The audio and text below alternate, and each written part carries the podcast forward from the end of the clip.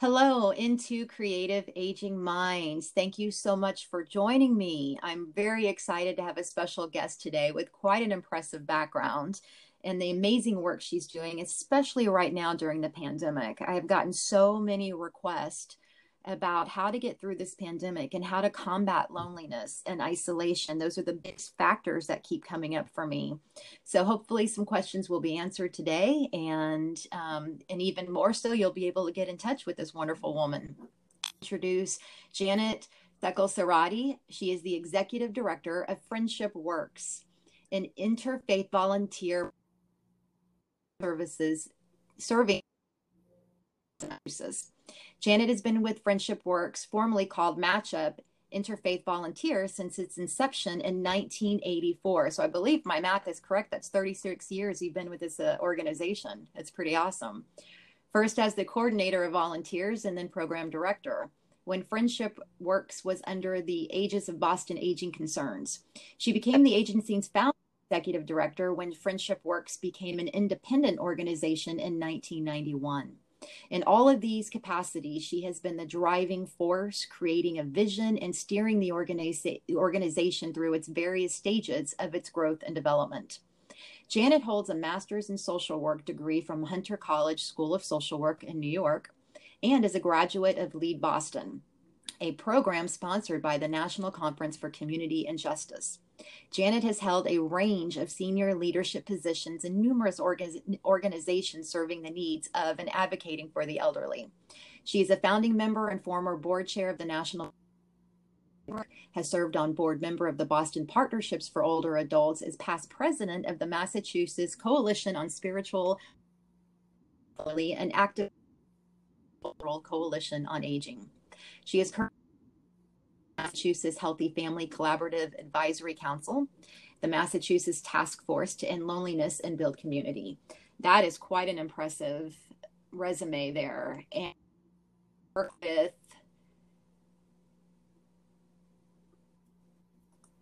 Friendship Works. Life preserves the dignity of older adults in Greater Boston they accomplish this by recruiting, training, and matching volunteers of all backgrounds with older adults for friendship and support. And that is their mission statement.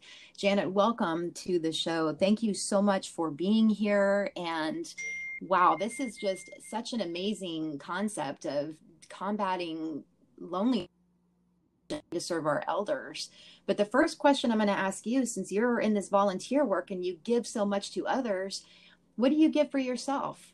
What are things that get you going in your life and spark that creativity force for you? Well, first of all, just thank you for having me. I'm so delighted to be here and be in conversation with you and sharing with your audience the work that Friendship Works does and hopefully giving people opportunities to think about what they can do in terms of befriending an older adult in their community or how they can get involved.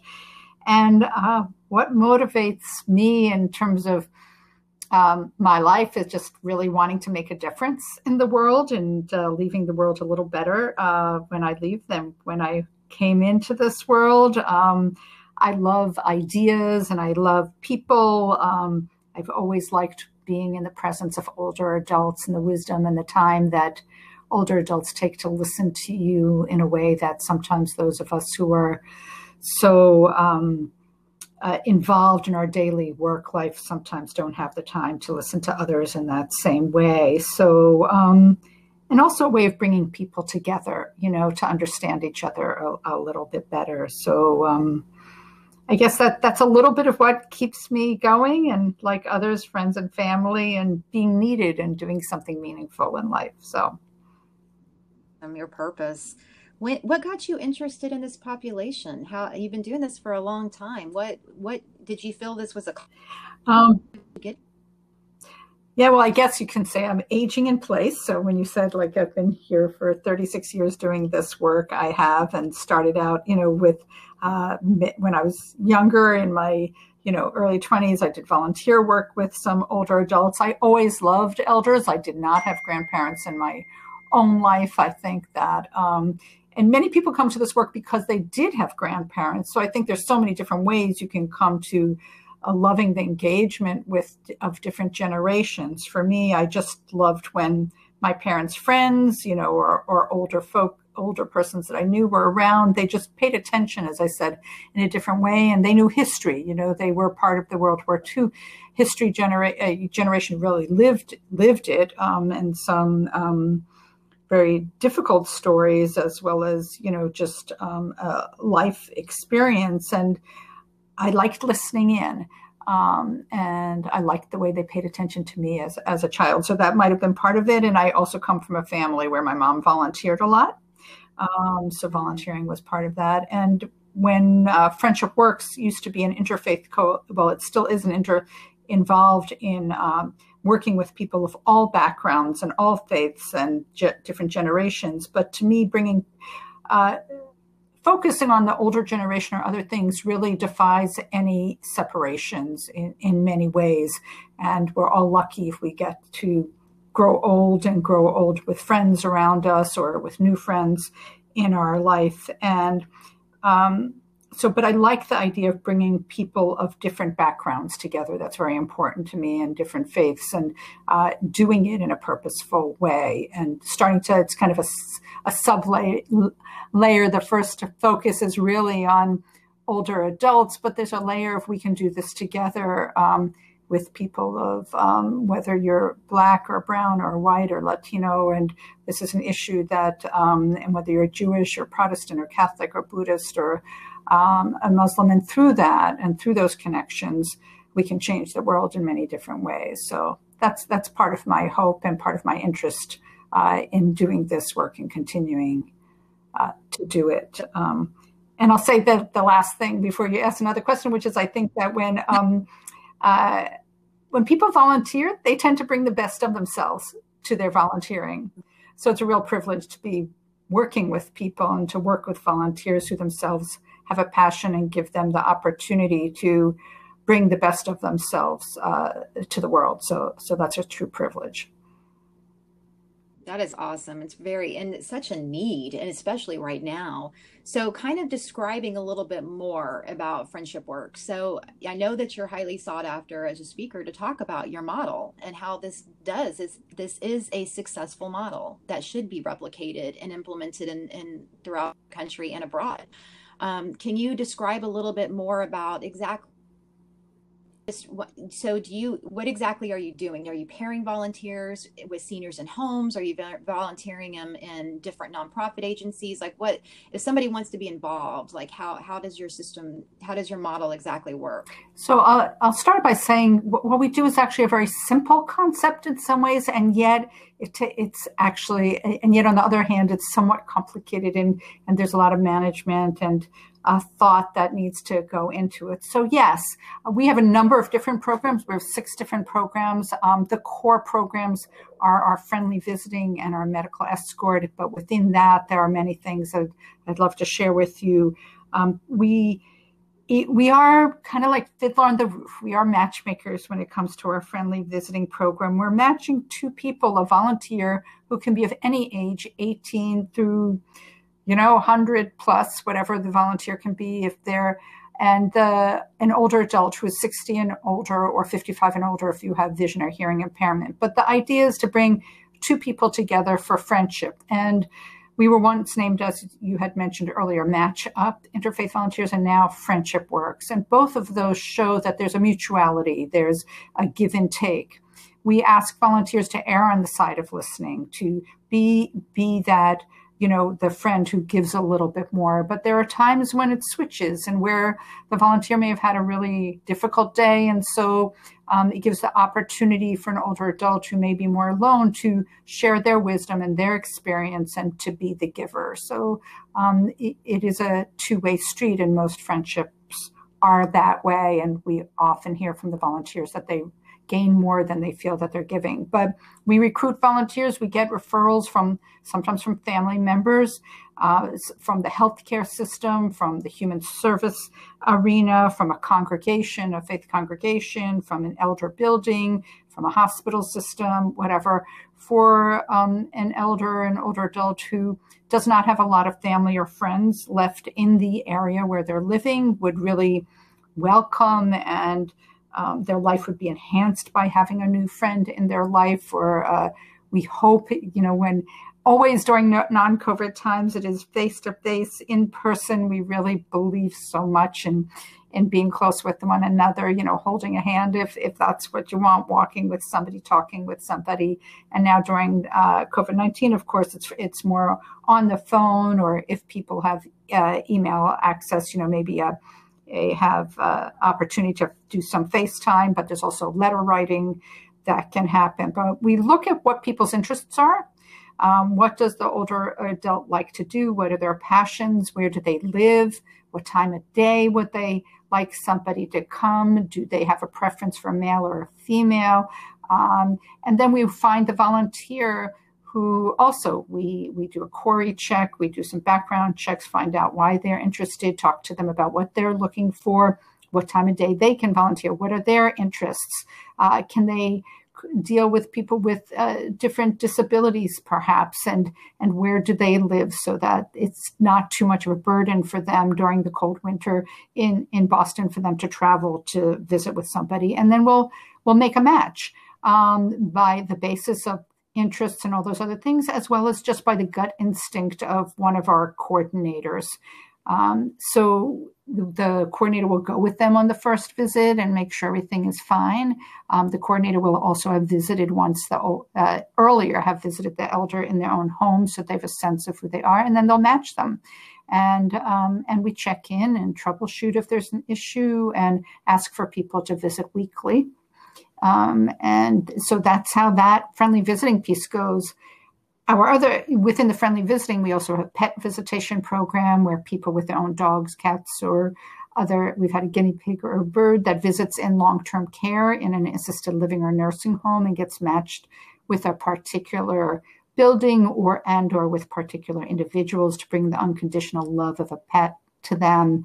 Um, and we also have a music program which is about bringing music and uh, they the love of music, the visceral sense of music to um, older adults for as a way of connecting with one another in buildings and buildings where older adults live um, as a way of meeting their neighbors and a way of singing together, dancing together, sharing um, what music they, they love together. And those are things that are ongoing with the same people, hopefully building relationships throughout the year and as we all build that uh, with our medical escort program, we have um, it, it, really is about helping somebody get to an appointment. Um, many people need someone with them for emotional or physical reasons to get to the hospital, to stay there with them, uh, to sit in the waiting room, maybe perhaps to go into the appointment with them, make sure they get home safely, have their prescriptions.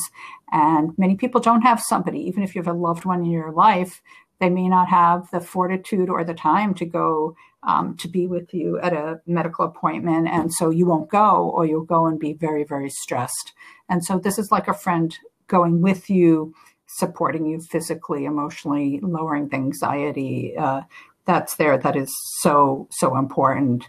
Um, and we have some other programs too, you know, that just offer short term assistance, one time help for tasks that many of us take for granted who are able bodied, but that you might need somebody else there to help you, whether it's moving a piece of furniture, helping rake a lawn, uh, take you to the cemetery on the anniversary of a loved one's death. Those things are necessities or quality of life. So these are the types of things that you know neighbors do for neighbors, um, family members do for one another. But many people don't have that, or or families are stressed, or so many people don't have. Um, uh, children, they don't have them at all, or they're not nearby, or their spouse is also aging and can't do all of this, or they may not have a spouse. So many, many older adults in our country live alone. And then uh, when you're not, you don't have the same uh, capability as you did when you were younger, it, it makes life more difficult and challenging. And we want people to know that uh, we are there for them. So it, it's really out of, um, generosity of spirit and love that uh, volunteers do this, and we have over 500 volunteers who who um, are work with us. That's awesome. So you you already answered you answered a lot of my questions that I had as we were as I'm listening more. Um, because my next question I wanted to ask was how how has the pan, the pandemic affected the organization? And you mentioned that you were doing like telephone calls and some virtual um, check-ins.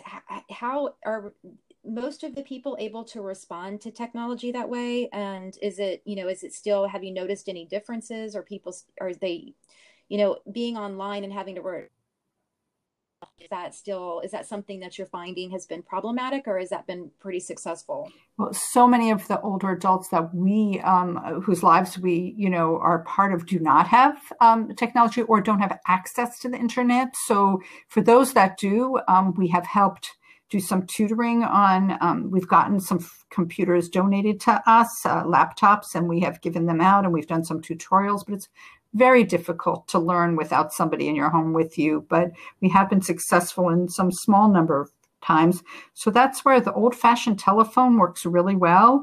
Um, we have also, we, we have had volunteers who have created 2,500 cards now that are sent to elder to older adults. You know, they're beautifully handcrafted cards to let people know that they're being thought about. And we also deliver some of them and just letter writing. We've actually have some matches that are writing letters to one another. Um, so so old school, but so lovely and meaningful, and you realize what really counts. So uh, a talk, a, a, conversation on the phone on a regular basis. Uh, a letter being sent back and forth, and definitely FaceTime and um, video chatting where where it's possible um, does help. We do have had a few people who have visited outside somebody's window if uh, that is possible during COVID. We have used moved our music program outside where possible and done music concerts outside during the good weather and creating CDs. So we're finding all sorts of ways to adapt to this.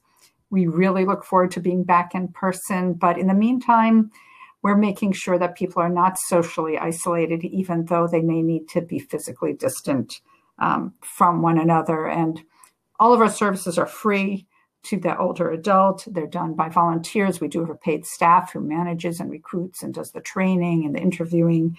Um, and everything is pretty personal, making sure that we think about each each um, person, both the volunteer and the older adult, as an individual and what their what their uh, particular personality and needs might be.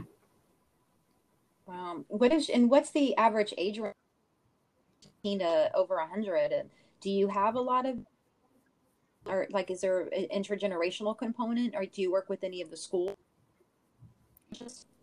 well, our um, age range of the volunteers actually gone down over the years. It used to be more in their an, an average might have been more in like mid 40s, and now it's more in probably like 30. We have a lot of uh, 20, people in their 20s and 30s who volunteer. Uh, we're in the greater Boston area. There's a lot of young people here who really care about um, older adults might be missing their own parents or grandparents, um, maybe living further away from them, or they know that there's family there for them and they don't have it. So, looking to get out of their own bubble and love having an older adult in their life so they really get something from it and also that um, a lot of times I think people in their 20s and 30s, the millennial generation gets gets a bad rap, and I find them amazing human beings actually, and really caring. And so, but we do have volunteers who are in their 80s, uh, but I would say the majority of them right now at Friendship Works are in their 20s and 30s, uh, with the whole range in, you know, above that as well.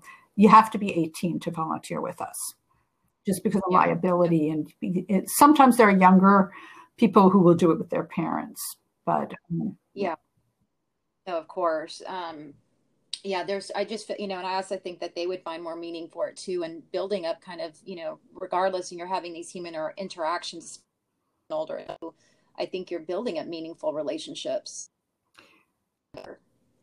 Yeah, and I think also people see how they want to age and what, you know, we we hope that there's always someone there for us and making sure that, you know, everybody should have a friend who wants one. Um, and and sometimes it's harder when you don't have the ability to get out as much as you did for any uh, for reasons of visual impairment or mobility or anything, and you might need someone. You can still do it, but yeah, you, you need somebody else to help you your eyes and ears and hands uh, for you. So it's a lot about adapting, but adapting is a lot easier when there's somebody else encouraging you and believing in you and helping you to do that. Yeah, and you mentioned being in the Boston area. Um, would you say that community plays like the biggest role in how this and how kind of a model would be successful in functioning? I'm I'm not sure that I understand that question completely. Do you want to? Um... Yeah, no, meaning that community involvement. Like if you have a community where people are inclusive or exclusive, or you know, I would I would imagine that community plays a huge role in what you're doing and just the embracing of ageism and having awareness to what's to what's happening because i know certain parts of the country there's you know there's just communities where people just are not aware of these or things to them so it's like you know community really plays a big impact in how Absolutely. In Massachusetts, we're part of a coalition right now called uh, Reach Out Massachusetts, and uh, you know, collaborating with other organizations and individuals to make sure that uh, you know we'd like to make Massachusetts kind of a uh, a really good role model, but there are other places in the country doing amazing things in small rural places and urban and suburban, but your community makes a big difference as does you know the walkability of a community, um, the kind of housing that's there. And Boston can be a great place, but can be a very tough place also. Um, you know, we do have public transportation, which many places do not, which helps, um, but at a certain time in your life where it might be more difficult to get on that. And we have neighborhoods, and some neighborhoods are more accessible and safer than others. Um, so all those things are taken into account. So any Commun- many communities throughout the country have volunteer programs somewhat similar to ours, although not exactly. Um, but it is possible to start something like this, you know, maybe even with just one component or two, uh, and, you know, in, in a community. And uh, it is important the follow up that happens and the support of the volunteer. Um, many people start as volunteers and become friends, which we hope, but sometimes you need to know what else if if somebody has another need how to connect them with a um, if they need house housing support or if they need support with some advocacy issue or if somebody's beginning to lose their memory they may need an additional support. So that's where an organization like us can uh, come into play.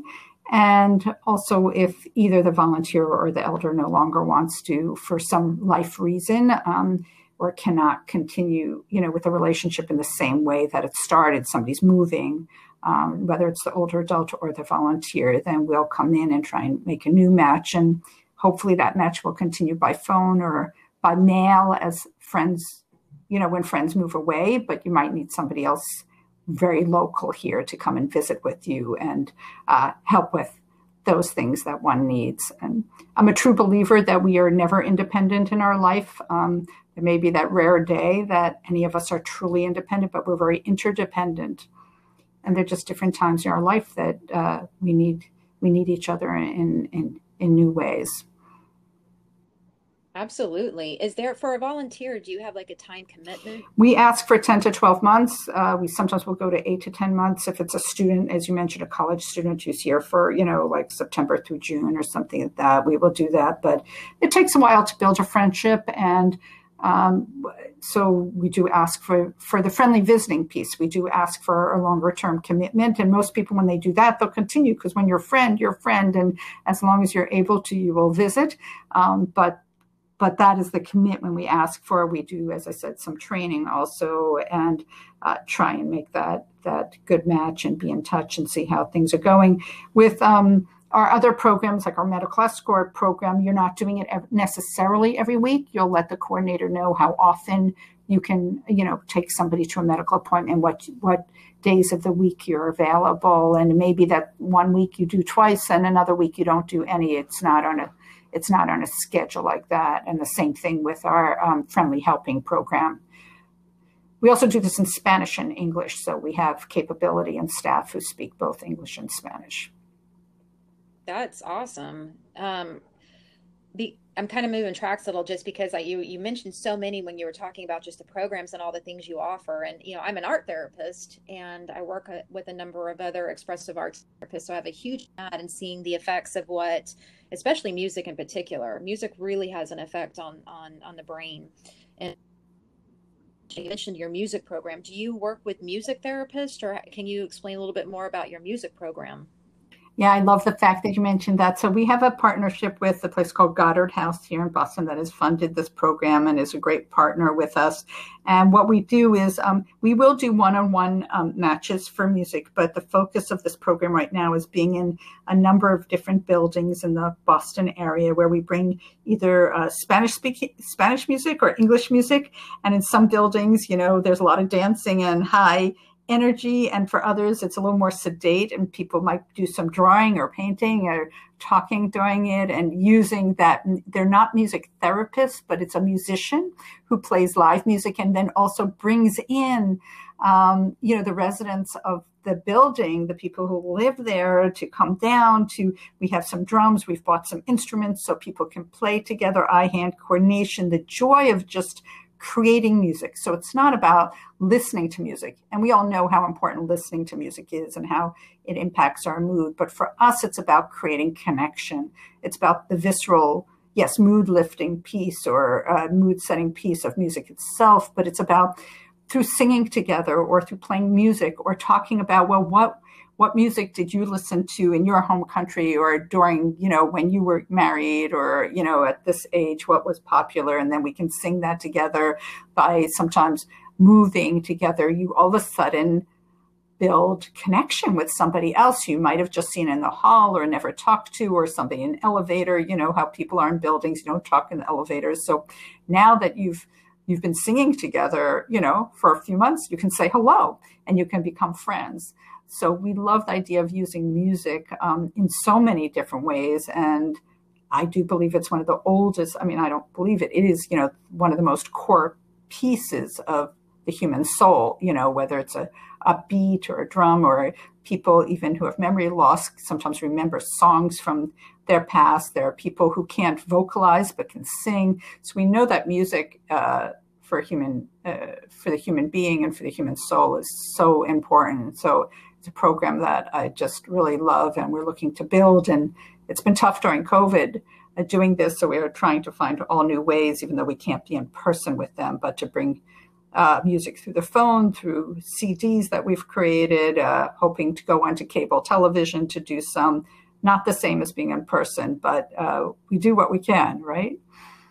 Exactly. Yeah, and it's and the, the, fact that you you guys are even still offering and being able to do this just speaks volumes. You know that this didn't just defeated everything. That we're still able to have these human connections. When you talked about completely independent, that social creatures, and so having you know, especially as we age, it's important that we have that that connectedness, and that sounds like exactly what you're doing.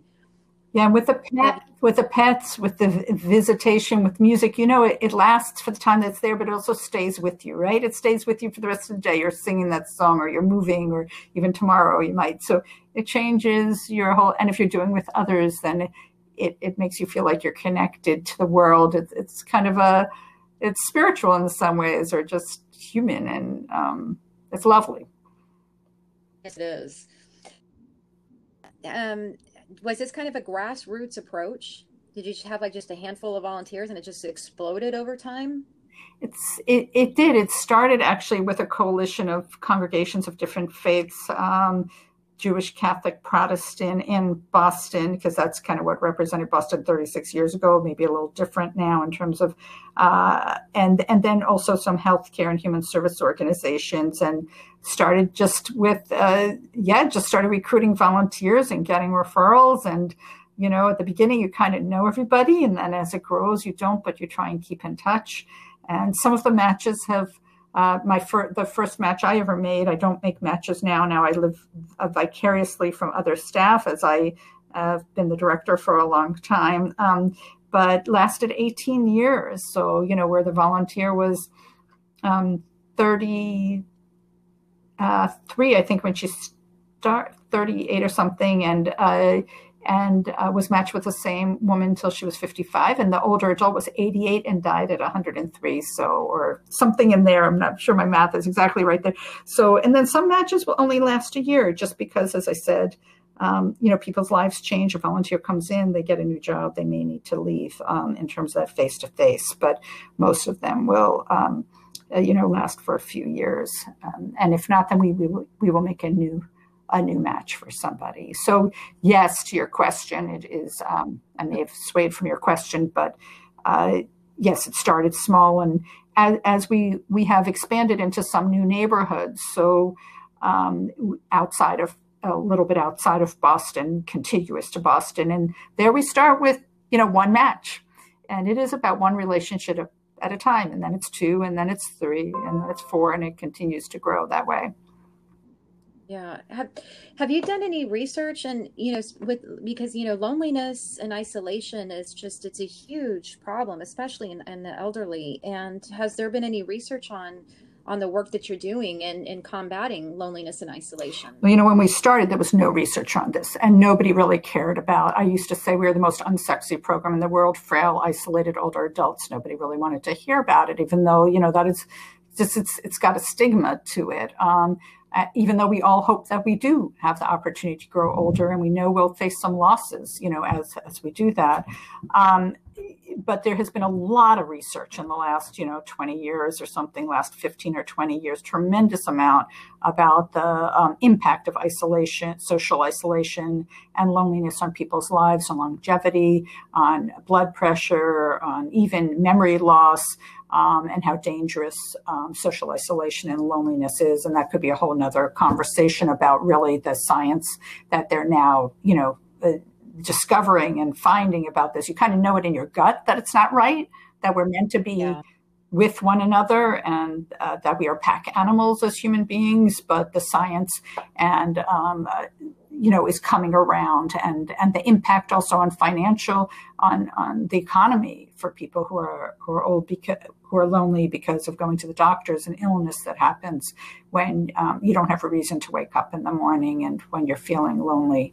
So there is a lot of research and on us ourselves we have done um, we've done quite a bit of research. It is hard to do and we you know we look at our programs each year to see that they're making a difference. We'd like to do deeper studies and maybe pair up with the university to do that but about seven years ago we really evaluated uh, took a year to evaluate each of our programs in a more in-depth fashion and made some tweaking based on that um, you know to to look at you know what a difference this is making and does this connect with you know the research that's out there in the more academic community.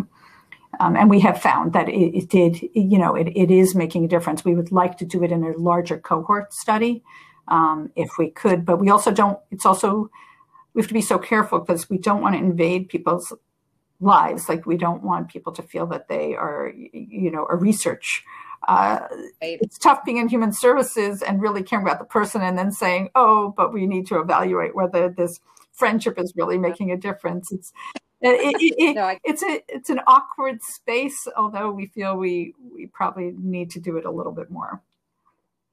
No, it's true, but um, it is. It's this kind of a this interesting, fine, kind of slippery slope I'm curious, you know, being, you know, I worked for years at a research clinic in Alzheimer's disease and, you know, working a lot with, you know, trying to educate primary care physicians and neurologists, especially, because a lot of times they're seeing their elderly patients and they don't know who to refer. They don't, they know that they're depressed, they know they need help, and often what to quote unquote prescribe do you have um, support from like your local physicians in your community are they do they ever refer people to your well, mostly the physicians' offices would refer people for our medical escort program, and I wish they would refer people more for friendly visiting um, or be more aware of that.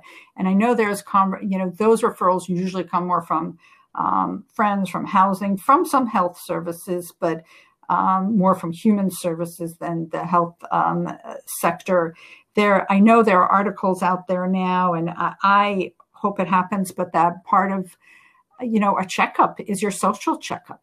And yes, referring people um, to us to or to somebody and giving them a prescription to find a friend, to call a place like Friendship Works. To it's not so easy to just find a friend, particularly when you're older and may not be able to get out as much and so forth. Although some obviously some older adults make incredible new friends. When people retire, they make a whole new cohort of friends.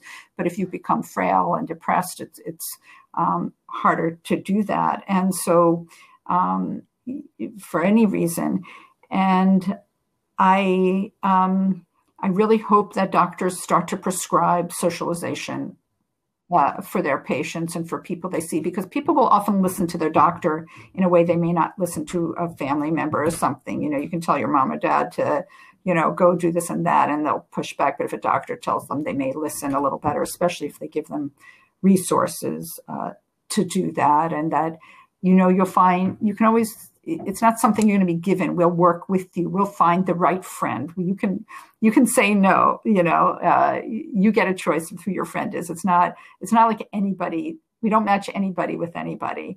Um, or you can join you know for some people groups are great and people have been group people but there are people who their whole life never liked being in a group or you can't go out in a group. But i believe that 99.9% of every human being wants a friend, wants at least one friend, if not more than that, to connect with, and somebody who really gets to know them and cares about them as an individual and whom they can care about, who, who they can be a friend to.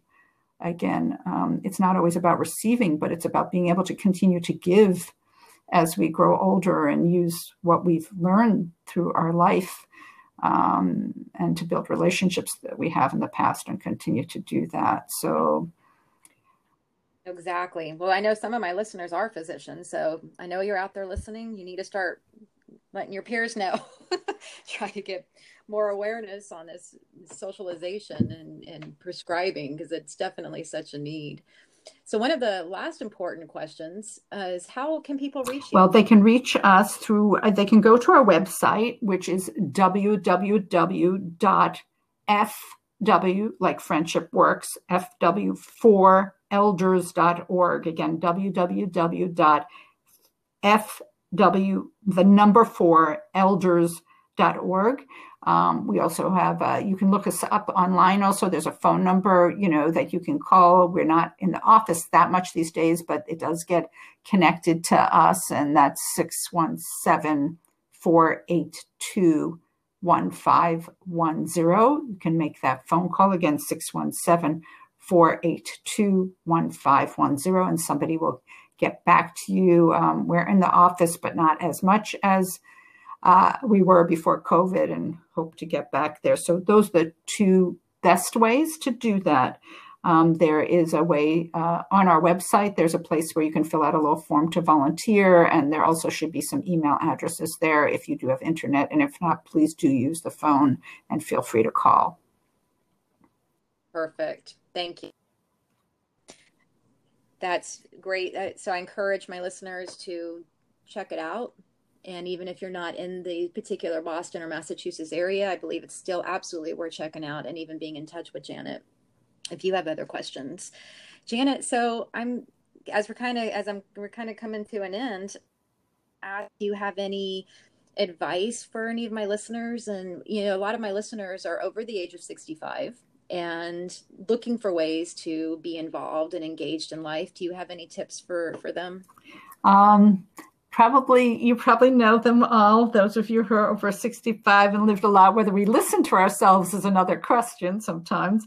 But um, i would say find you know uh, know yourself and, and know what you enjoy doing. You know if you're volu- looking to volunteer you sh- it should be something that you're really choosing. Uh, in life we have to work a lot and do things we may or may not like to do. But uh, figure out what your passion is or what you'd like to learn something um, about what are you curious about and try something. Um, what are you interested in? What makes you feel good? Um, you know, is it, uh, you know, learning? I think learning is great, learning something new, being involved with other people um, for many of us and for those who may not. Um, they're, uh, you know, they're following your passion, figuring out what you can't do anymore also, because there may be um, changes in in one's mobility or other things. So accepting what you can't, but then finding out what you still can do, and to try it, and to know that it might take a while.